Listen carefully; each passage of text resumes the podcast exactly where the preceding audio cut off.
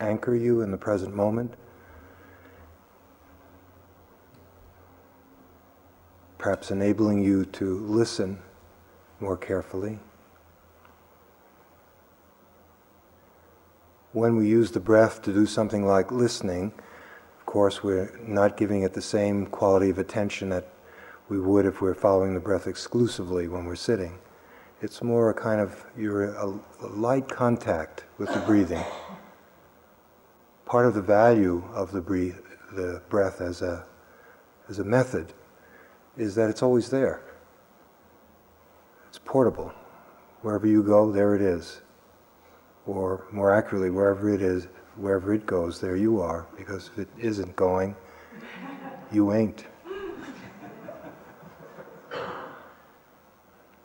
So you can learn how to uh, stay in touch with the breath in such a way as to cut down, minimize, and sometimes even eliminate unnecessary thinking or thinking period. In which case, of course, your list, the quality of the listening will be improved because you're not hearing through the filter of all the associations and agreeing and disagreeing and comparing and I understand, I don't understand, etc. You're just listening. What I'd like to do this evening is to continue where we left off. If you recall, uh, a couple of evenings ago, we were talking about acquiring a seat, uh, establishing uh, a stability of attention, and emphasizing the body's role in that although of course finally there's no separation between body and mind. And the seat that we're acquiring or developing or establishing uh, is as much in the mind as it is in the body, and it's not limited to sitting in the cross legged position. Once the mind and the body come together in that way and you learn how to do it, uh, it provides a stability that cuts across situations. But let me uh, review a little bit and put it, uh, put what is being said in the context because the retreat is going to change a bit sometime tomorrow, probably, I'm not sure, we'll see, sometime tomorrow. If you recall, uh, we're using the uh, full awareness of breathing teaching of the Buddha as the frame of reference to help us with this retreat, conduct this retreat, and practice it. And the frame of reference is of the four foundations of mindfulness. And as expressed in the Sutra on the Full Awareness of Breathing, which is a, a streamlined, very direct version of that teaching,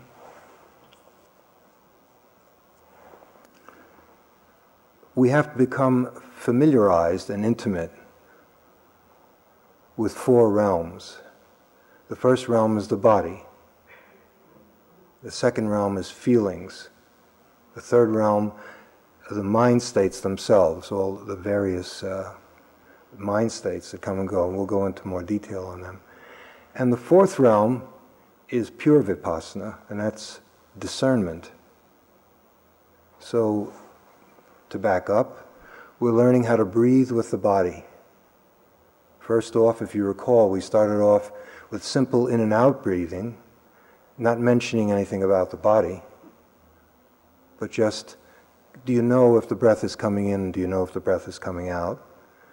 Then that quite naturally becomes, enables you rather to uh, perceive the subtle differences in the quality of the breath. In the sutra, it's referred to as the long and the short breath. But it means all the different nuances of quality that the breath goes through.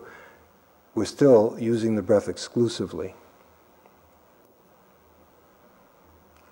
And then the third contemplation, uh, long and short take up two, has to do with uh, being sensitive to the whole body as you breathe in and as you breathe out. Being aware of the whole body as you breathe in and breathe out, kind of whole body breathing. So here you're not only breathing, but as you're breathing, uh, it's a unified field eventually as, it, as the practice matures uh, of the breath and the life of, uh, of the body. And the fourth, again, is a natural unfolding from that, is uh, for the body to become tremendously calm and stable, uh, which is just a natural development from this practice of being sensitive to the body as you breathe. When I said feelings, uh, which we'll move on to uh, touch upon, of course, uh, it's the same thing, only in those teachings, which we won't go into this evening, uh, as you're breathing, you're coming to know your feelings. And then when we come to the realm of uh, mental formations or mind states, as you breathe, you come to know all the different mind states that visit. And then discernment is everything that we've done, all, anything having to do with the body, anything having to do with feelings or the different mind states, is seen to be impermanent and to lack self as you breathe in and breathe out. So, in this teaching, you're always uh, using the breath. If you like to call it an anchor, or you can call it a, a kind of gateway into your experience. At first, it may seem like you're trying to do two things at the same time. Breathe and notice how the body is. Breathe and notice what I'm feeling. Breathe and notice the mind states. Breathe and notice that everything's changing. But uh, finally, what happens is it becomes a unified field of attention where you don't have to worry about that because the breath is always happening. And so it just joins you in whatever you're doing. And when used as intended, uh, it helps you uh, be mindful of that which you're trying to be mindful of.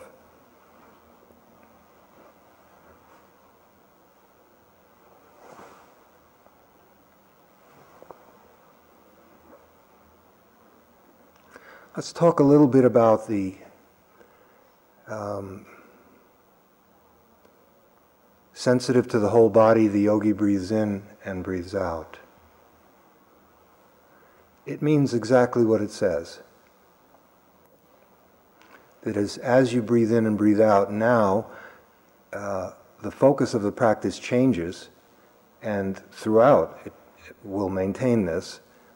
You're no longer exclusively with breathing but rather it's a more comprehensive kind of attention. An attention that uh, as you breathe, you also know all that is non breath. That is, when it's helping you, conscious breathing is helping you to see more clearly all that is other than breath. In this case, the body. Uh, the method is designed to help you use conscious breathing so that you can really see into the body deeply. And that's what we're talking about this evening. Um, how, does, how, do you, how does that happen? How do you make that happen? And I should um, say something before we go into that. I know many of you are very new to the center, to retreats, and to this practice. And some of you have been practicing for a while as well. I may say some things um, that don't match your experience. That is, gee, I haven't tasted that yet, or I don't see how you could do that. And then the mind will spin out on how you're no good and you're rotten and uh, that one. Please don't. I mean, if we did that with everything we read, we would all just be totally depressed. I mean, you couldn't get through a page of the Buddha because uh, sometimes it's fine to hear about some things that you haven't tasted yet. You don't have to grab everything right away. You don't have to get to the top in one step, one weekend to awakening, or 10 days. It doesn't work that way. So relax. You know, uh, you'll see the instructions, and that's why the individual interviews are so important, are designed to be individualized. There's no one size fits all. It's just ridiculous. Okay. so far, I'm pretty sure that all of you know um, there's nothing mysterious about noticing the breath is coming in and out of your nostrils or feeling the tummy rising and falling or sensations in the chest. But now, what's this whole body stuff? Um, one way in which the, the sensitivity to the body develops is just quite naturally. If you keep doing just what you're doing, just breathing in and breathing out, how, wherever you are, locating your attention, as that becomes more refined, more subtle, uh, as you quiet down, as your mind becomes quieter, which comes out of the subtle development in the breathing, you can't help but be more sensitive to the body. You become more sensitive to everything. This particular contemplation uh, separates out the body as a special field of attention. So as you're breathing, even if you just stay at the nostrils, a rather narrow observation post, in, out, in, out, and if you do it, at a certain point, you can't help but feel uh, the breath deeply in the body. Even if you're not officially attending to it, it affects the whole body and you can feel it and you can feel what's going on in your body. Now, of course, you've already had that, particularly discomfort. You've already started this one. But there are also, uh, in a sense, methods, auxiliary methods, to help open up the body so that this um, contemplation becomes real for you. The most important one is really just keep practicing quite naturally, uh, as if you are drawn to the breath uh, as a method, uh, quite naturally, what will happen is you, you become much more sensitive to the whole body and you'll be doing what contemplation is saying. But you can help it along a little, and some of you have already done things that are relevant for it. I know a number of you have practiced the Goenkaji style, where you have body sweeping or the body scan, which is very similar, used and uh, developed from this practice and used in stress reduction now. In all of those, you're gaining some familiarity with the body. You could say intimacy with the body. The only difference is that here, let's say if you were going to, uh, I'm assuming that, well, maybe some of you don't know these terms.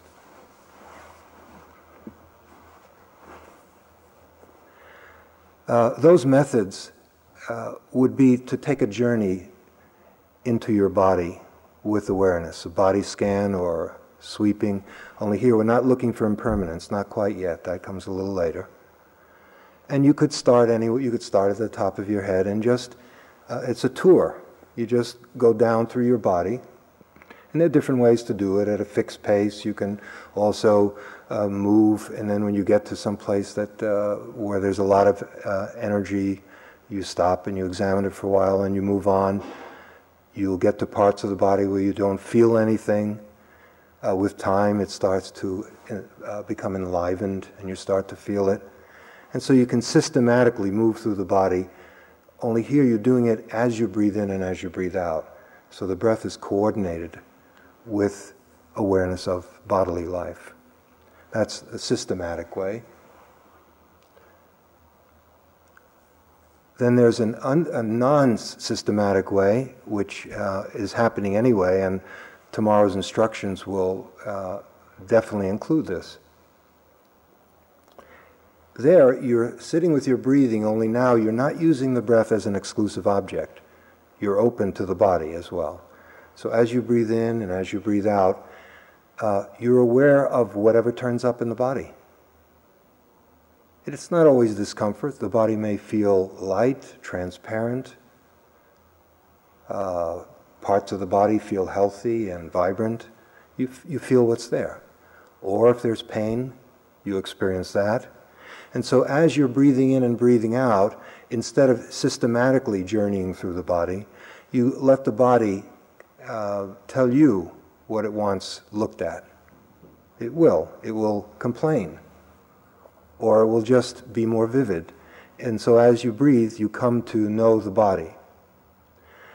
But in both of these methods, what you're doing is you're taking pieces of the body and you're working piecemeal as you breathe in and breathe out, and that's more manageable for most, most of us. There's another way in which you just sit and breathe and are aware of the whole body. It's not uh, fragmented up into pieces. It's just a, a global, panoramic, and overall sense of sittingness of the body and the breathing. Now, to begin with, those of you who are newer to the practice, you probably will stay with the breath at a particular place, whether it's the nose or the tummy or, or wherever.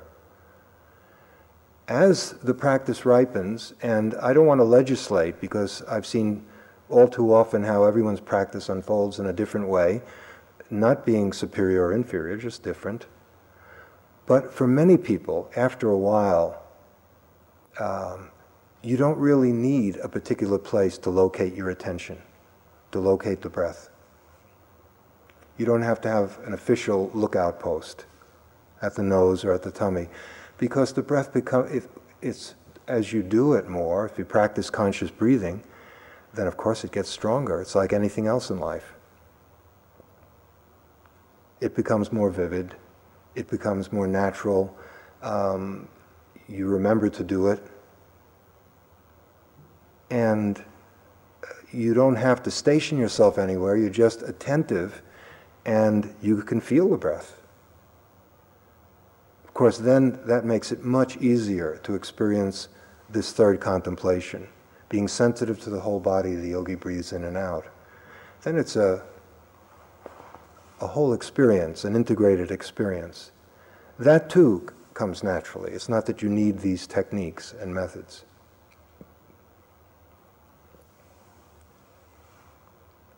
So, all of these are ways in which uh, conscious breathing and awareness of the body come together.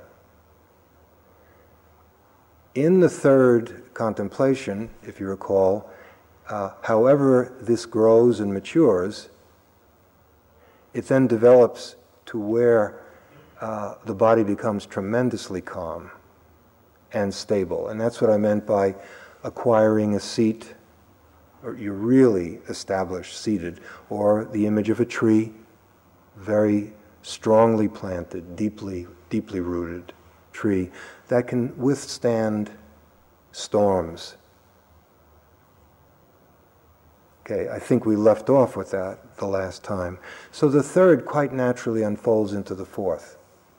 But now, let's look about what, what the Buddha had in mind here we're now in the we're in the first uh, realm, the first foundation of mindfulness, which is the body, and there's really a lot more that can be learned that's going on. Uh, for example, uh, with when we're aware of the body, uh, inevitably we have we come up against pain and illness. So the transfer from this skill, this ability to, to sit and be with your body as you breathe uh, becomes tremendously helpful in terms of physical pain and also illness. And I'd like to give examples. Uh, I know for some of you who are new, it's a bit confusing. Uh, and we're getting ready to open the field of attention up so that you will be observing the body, and not just when it's problematic, but just anytime.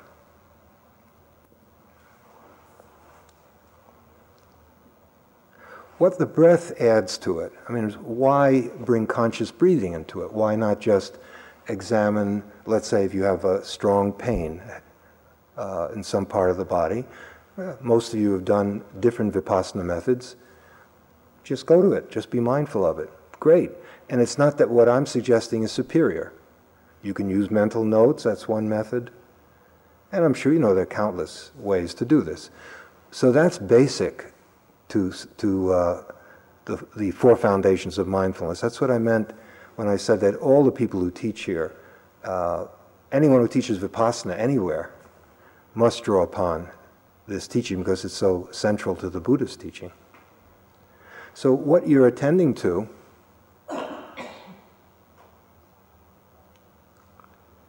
is the body. And the, the Buddha used this phrase, it's an odd phrase in English He referred to it, be mindful of the body in the body.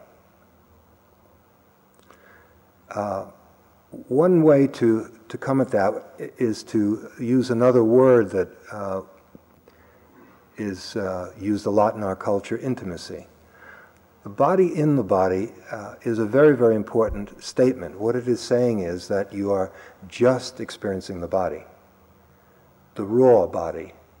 The body body is the, uh, the body that's not cooked by ideas it's not steamed or fried or uh, boiled by ideas and notions about what the body is.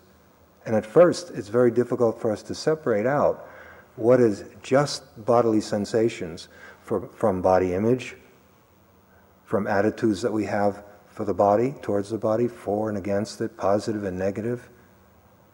Uh, all kinds of reactivity that we have about anything that happens to our body ranging from alienation to narcissism, you know, the full range of, uh, there's quite a, a world going on, all having to do with the body.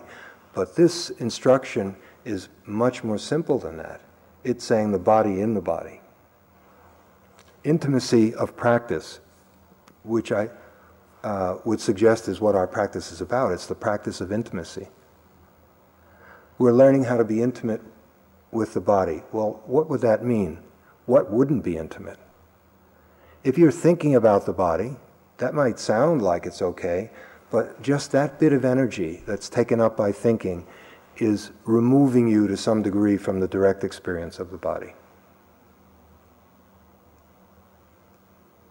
Any attitudes or reaction, disliking pain, self pity because of pain, identification, this is happening to my body, to me.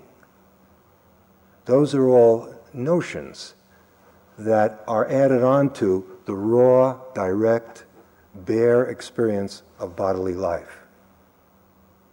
Okay, so uh, let me give you an, an example. When you're feeling pain in the body, and I know all of us in this room have, maybe you are right now.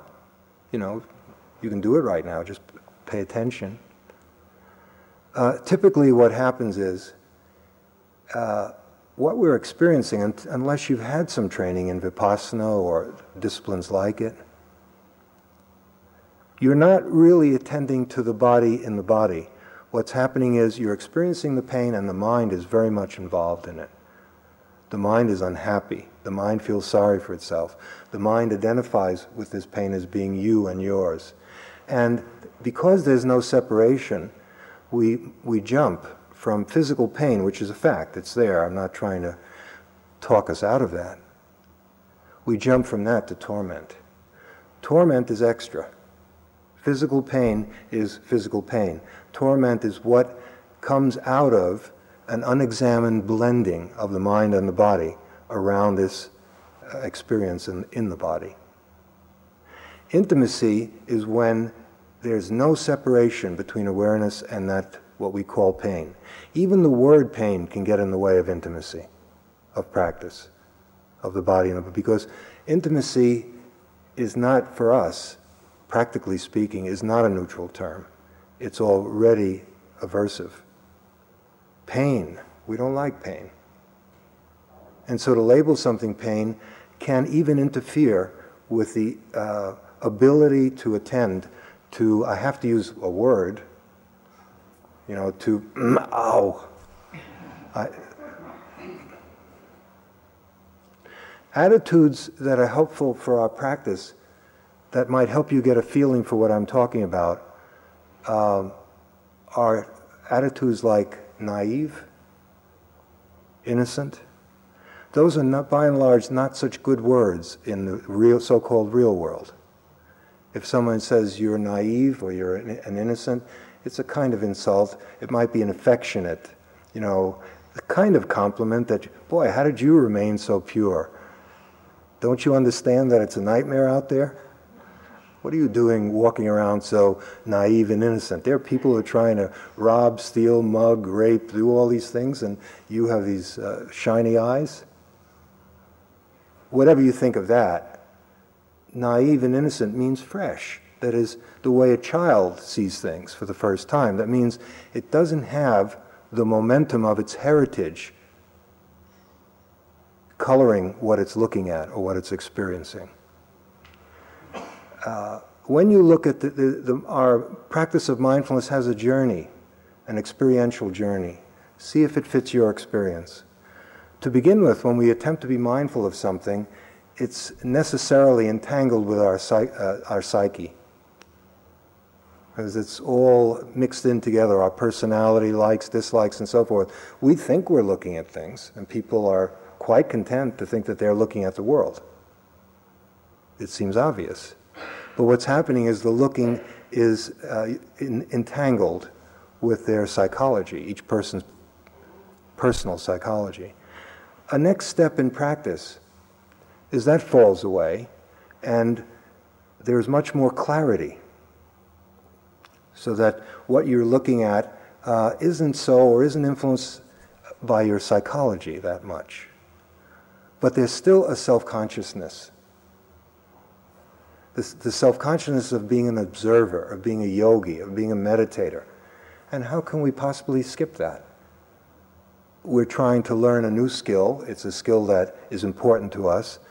And just like you remember when you learned to ride a three wheel bicycle, a two wheel rather, how self conscious you were from one side. You maybe needed training wheels at first and holding on and tense in the body. And then a little while later, I don't know, suddenly you're riding with no hands. You're not self conscious, you're at home. Real awareness, real mindfulness, uh, there's no observer, there's no self consciousness. That's intimacy. Then there's nothing between the seeing and what's happening. And that grows out of the doing. You can't rush the process. You can't give yourself an order to not be self conscious, to not have your psyche mix in with what you're looking at. But what you can do is become mindful of it. At any rate, that's uh, the body in the body. That's, that's what starts to happen. Okay, let's, uh, let me give you an example. Let's say you're having physical pain. Think of uh,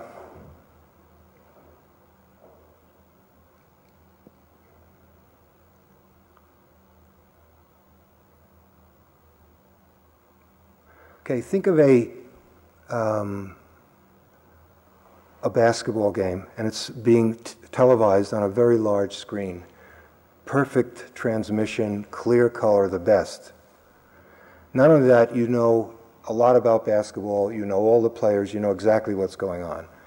And you're watching it. But there's an announcer, right, who's paid to tell you what's going on, even though you can perfectly well see what's going on. And if the announcer's for the home team, his enthusiasms will be a certain way, and if he's for another team, it'll go another way. And so you're watching it, and that ongoing announcer is telling you what's happening, and of course, it's affecting your experience. Press mute. I think what our practice is, yes, how, how, to get how to come to the, the mute button, but only in our own mind. Okay, press mute, and there's pure basketball game. It's not colored by home team, uh, the personality of the announcer, the you know all of that. It's just what it is. It's just dribble, dribble, dribble, up, in. Turn the announcer back on, and there's excitement and screaming and attitudes, and and suddenly your experience will will be altered. Try it. Okay, the mind is the announcer. The mind is constantly telling you what's happening to you. It's telling you what that pain is about. It's telling you that this is awful. It's telling you that uh, uh, you should feel sorry for yourself. It's telling you to pack your bags and get out of this crazy place. Who hasn't had that thought at least once in their yoga, yogic career? If you haven't, you're a liar and you've broken a precept.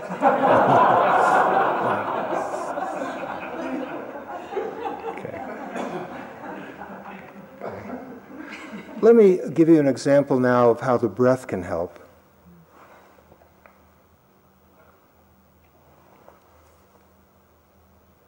From my own practice, some years ago, um, I was practicing in Thailand at Wat Pa Ban Thad, which is a, a monastery. Some of you have read the books of Ajahn Mahabua, um, who I was practicing with for a while there. And it's called the Thai forest tradition. I have to give you some background because to help you understand how miserable I was. Um, first off, they call it the Thai forest tradition, which sounds nice. It's not the Thai forest tradition. It's the Thai jungle tradition. If you've grown up in Brooklyn, there's a big difference between a jungle and a forest. Forests are places you go to have picnics. You know, you take nice nature walks, you do all kinds of, you feel safe. Ju- jungles are different. Okay, to suddenly find yourself in a little uh, bamboo hut. Each hut is at the mon- monastery in quotes. Really, it's a set of individual bamboo huts which are separate from each other. You can't see anyone else, but there are paths connecting you. And then the teacher lives in one too, at a, a distance from them all. And there are, you know, all kinds of animals and sounds that I, I only heard in the movies up until that point. Uh, and things go slithering by. I think they're called snakes. Uh, if that weren't bad enough, I had dysentery. Um, I was throwing up. Uh, a tooth broke, literally right in half. Uh, there was no dentist for hours. You know, this is really just nowhere, in the middle of nowhere and I'm trying to uh, follow my breath. yeah. If you feel isolated here at IMS, this is a piece of cake. So uh, it was it was it was awful, uh, and I put myself there. I I spent a, a year saving up the money and making all these arrangements. I actually wanted to go to this place, and so finally I got my wish. And uh, after about the third day of this, and I was taking what I brought with me, everything from, you know, a whole armory of uh, herbal medicines and all the rest of it. And the uh, Thai monks who looked at me with such compassion were giving me everything they had, and nothing worked. And finally, so I had this meeting with Ajahn Mahabua, uh, who's a tough old bird and a wonderful, wonderful teacher, very kind, and also he's kind of a cross a blend of the United States Marine Corps and Mother Teresa. I don't know how they. They're kind of happily married in him, but you get confused sometimes as to which one you're dealing with. At any rate, he looked at me and, and uh, he saw right through me. He said, um, Okay, I think it was about the fourth or fifth day. He said, You've been here for four or five days. We've used up all our medicines. You've used up all your medicines. He said, uh, Let me reassure you, if we felt that you were going to die, we would rush you. There is another town. It's about a two hour mile and two hours ride from here. And someone would run into the village as someone with a truck, and we would definitely get, and there's a doctor there. Say, but if you're not going to do that, what are your choices? He said, You can go home you know, and tell all your friends about your wonderful week at a Thai forest monastery. and use it at parties. I mean, he was very sophisticated. Uh, and I don't know what else you would use it, but that doesn't seem too worthwhile. Or just give up. You know, I don't think you're going to die. I said, I know you're miserable, but why don't you try the Thai jungle school way of doing it? And that way is very simple. He's, he's saying, right now you're probably thinking, if only I wasn't sick, then I could really practice. And he was saying, big mistake. The sickness is your practice, only you, didn't, you, you haven't gotten it yet. So stop fighting it. And just as you breathe in and as you breathe out, be totally aware of the life of the body, whatever that is. And be, on, be sensitive to the way the conceptual mind the thinking mind is starting to make up stories of this, that, and the other, self pity. And of course, the most important thought is me. This is happening to me. This is my pain. Poor me, and so forth. Once me comes in, then you're in big trouble. And so the practice was attempting to uh, stay very, very close to the isness of my of the of the illness, the isness. Do you know what I'm trying to say? Uh, it's, there's no concept in it at all. It's just, even the word nausea isn't nausea. You know, it's what that word is pointing towards. Well, that. Or uh, this funny feeling in my, uh, my gums because I had half a tooth. Or whatever. It kept changing. Or running out into another part of the jungle because of, I had dysentery to do something that I couldn't do in this part of the jungle. you know, I guess there's, you know, the jungle is defined in certain ways. Restroom area.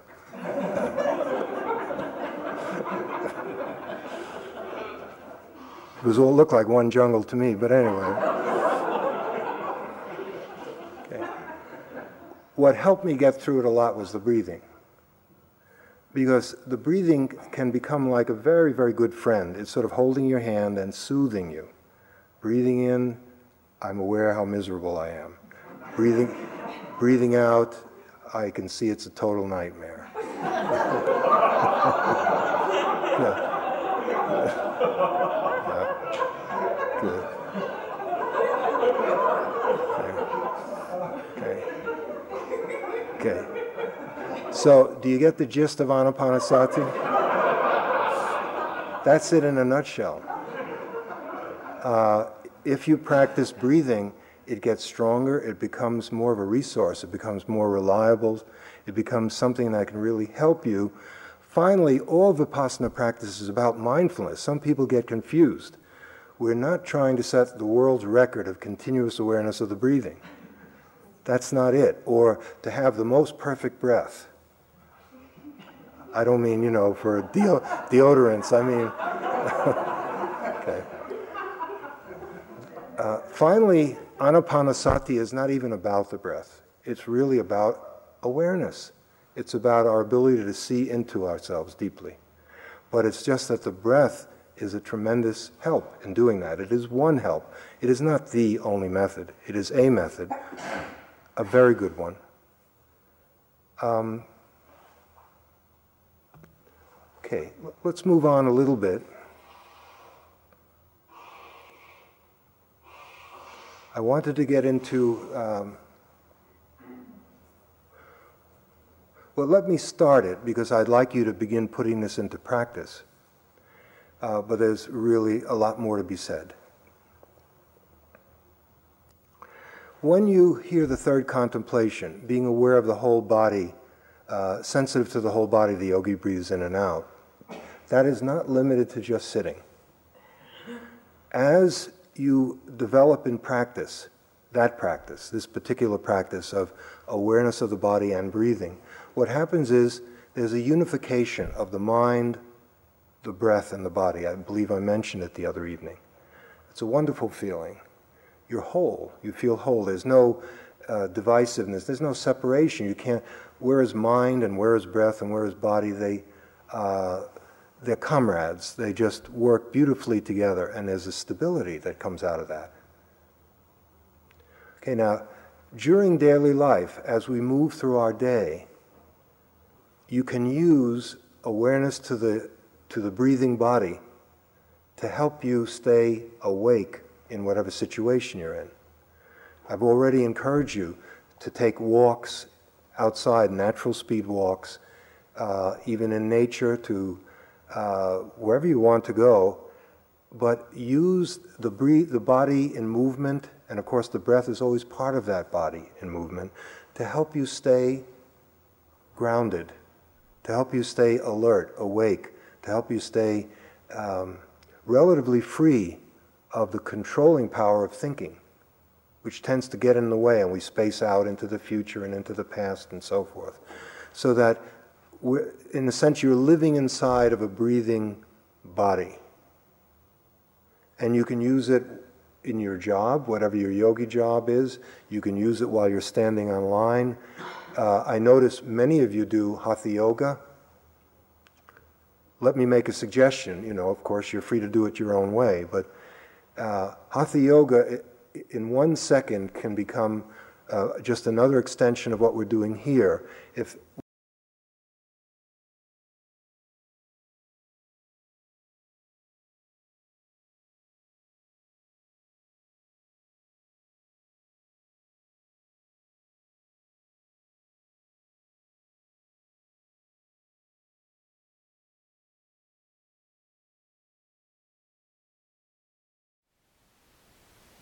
Thank you for listening.